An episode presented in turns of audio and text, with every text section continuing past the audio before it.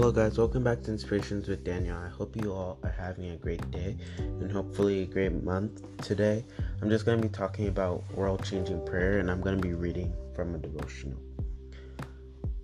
When I'm struck by the thought of world-changing prayer, I come back again and again to the words in Revelation 8. Here's how they begin.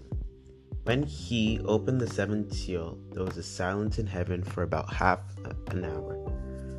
What? Silence? Haven't we just heard the whole universe is defining song to God and the Lamb? Suddenly, all those innumerable voices are quieted. Now comes the action we've been expecting. The angel with the censer to offer fragrant incense along with the prayers of all believers and worship to God. Pleasing incense rises before the Lord along with power-filled prayers.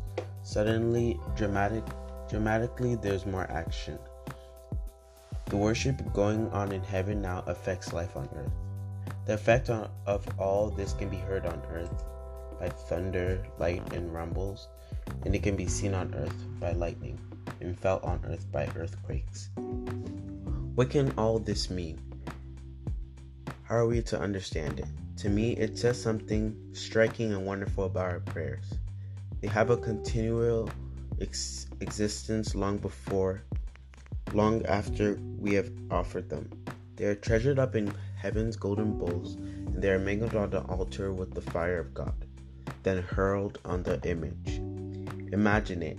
Our prayers touched with heaven's fire. They transform earth. They are mighty world changers.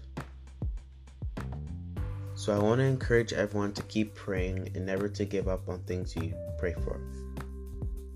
So I hope you guys all have a wonderful rest of your day, and remember to stay strong.